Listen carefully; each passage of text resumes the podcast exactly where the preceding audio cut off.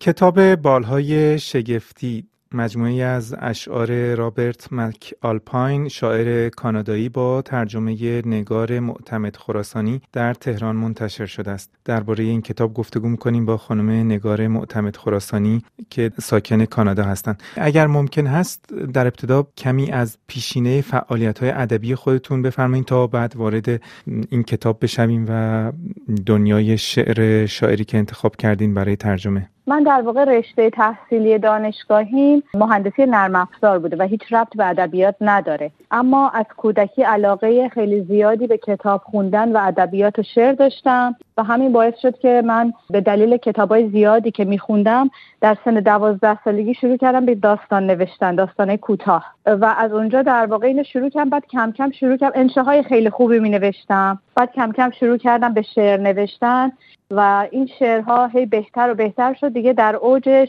میشه گفتش که تو سن 18 19 سالگی که وارد دانشگاه شده بودم این شعرها خیلی در واقع طرفدار داشت و تشویق می شدم من. خوش، خوشم می اومد از اینکه می‌تونم بنویسم. این باعث شد که خب من خیلی هم میخوندم و با شاعرای مختلف در ارتباط بودم و این حرفها این background شخصی منه.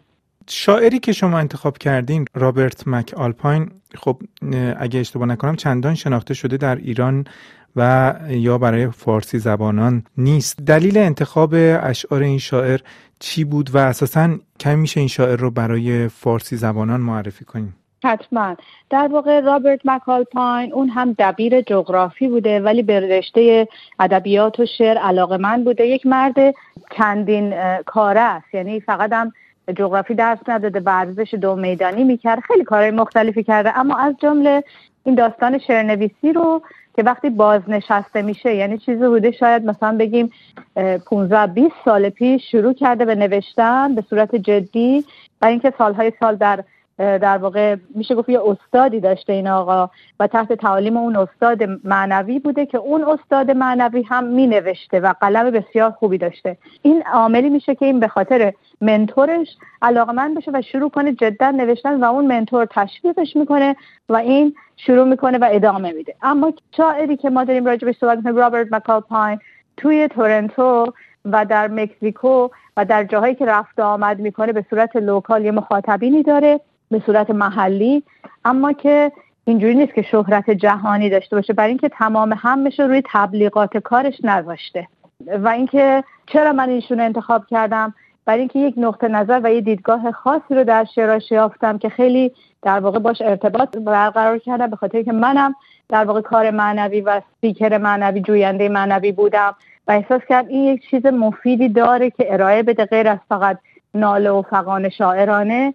می‌تونه در واقع خیلی مفید باشه برای خواننده. به همین دلیل یکی دوتا از شعراشو که ترجمه کردم تو کامیونیتی ایرانی توی شب شعرها خوندیم استقبالی که شد فهمیدم که این جا داره که ترجمه بشه و به خواننده ایرانی زبان در چه ایران در چه کانادا چون ما یک کامیونیتی خیلی بزرگی هم در نزدیکی تورنتو و جی تی ای داریم.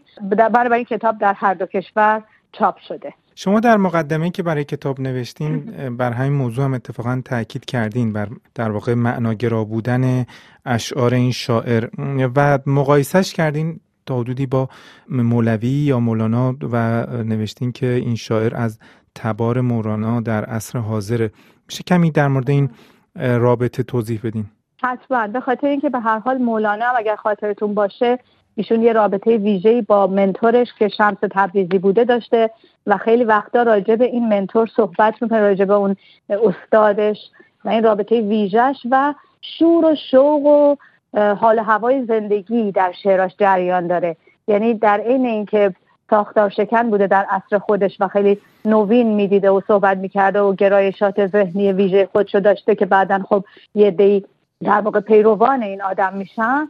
اما که این رابطه شخصش با شمس و نگاهش به زندگی و اون نگاه در واقع بالاتر رفتن و تکاملی که انسان قراره توی این زندگی انجام بده در شعراش دیده میشه. رابرت مکالپاین هم همه خصوصیت ها رو داره. چون دائم راجع به همین استادش صحبت می‌کنه و این رابطه ویژه‌ای که با هم داشتن نگاهش نگاه ماورایی به زندگی نه نگاه متریال و ماده فقط. و از طرفی اعتقادش هم بر اینکه همه چیزهای زندگی همه چیزهای معمولی روزمره در اختیار ماست که ما بتونیم در واقع پیشرفت کنیم و به اون تکامل معنویمون برسیم. کتاب شما به صورت دو زبانه منتشر شده. هم متن انگلیسی هست هم متن فارسی. متن فارسی رو که خب خواننده در وهله اول می‌خونه خیلی در واقع زبان روان و شیوایی رو میابه کم میشه در مورد زبان این شاعر توضیح بدین که اساسا دارای چه ویژگی هایی هست؟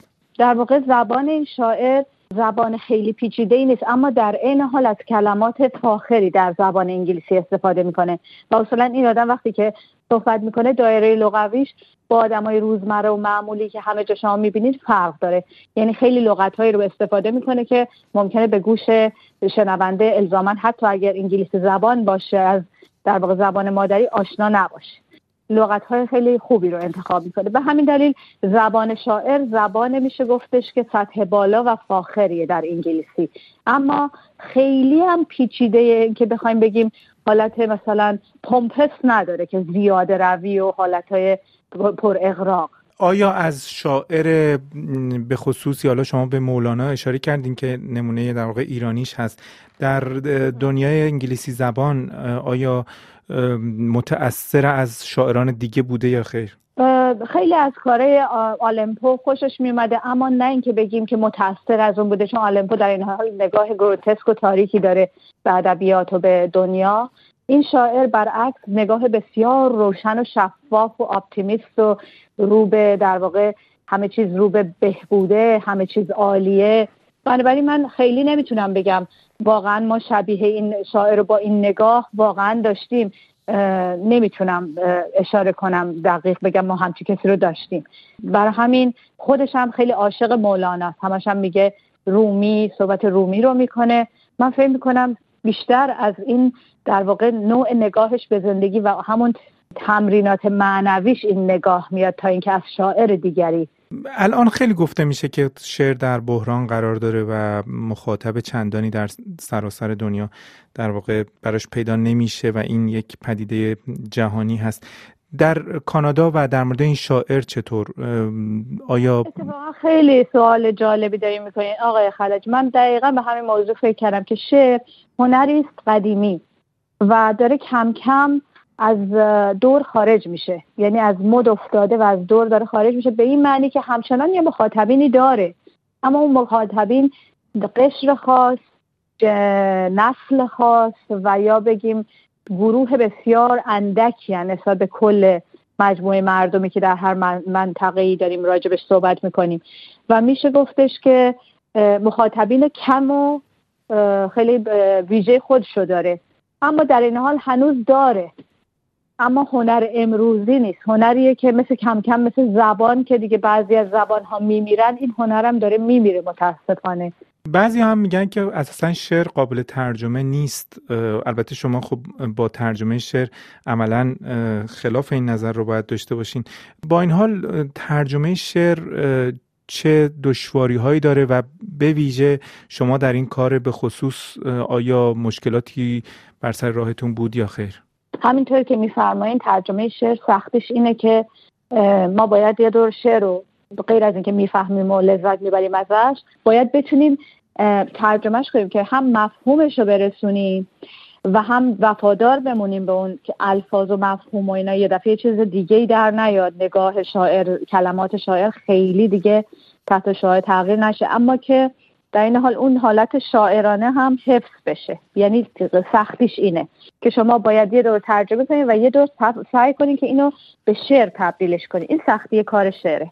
و اگر ممکن هست کمی در مورد مزامینی که این شاعر استفاده می‌کنه در اشعارش یا تصاویری که ارائه میده دقیقا میشه کمی در این مورد توضیح بدین؟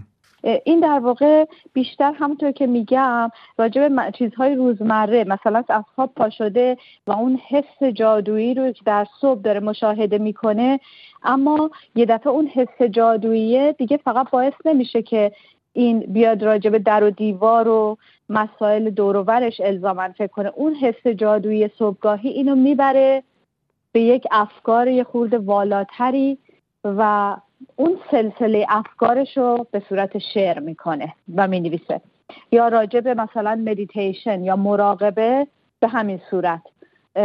این شعرهاییه که مثلا جادوی صبحگاهی یکی از شعراشه مراقبه اینا شعرهاییه که من خیلی بهشون علاقه دارم. مراقبه همینطور و همینطور یه شعر, دی... شعر دیگه هست به نام مرغ مگسخوار اونم خیلی جالبه.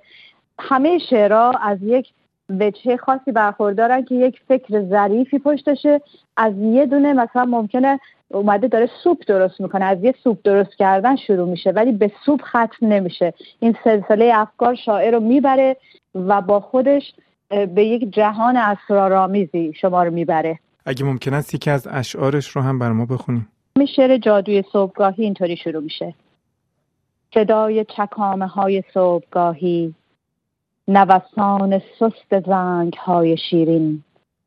باد با شکوه می‌شوید هر برگ را با حلوسی درخشان. آه ای باد بزان یاریم میرسانی تا دریابم این لحظه بیداری را. زندگی که گشوده است برای آفرینش. مسیر شگفتی را که برخواهم گزید. احساس کن این باد نوین را. با هر کار تازه روزانه. باد بگو که جایگاهت کجاست؟ سوالی که می‌پرسم. پس کجا صبحگاه وارد می شود چگونه می توانم رخصت رفتنت دهم؟ جادوی صبحگاهی. اکنون تو را با خود خواهم برد.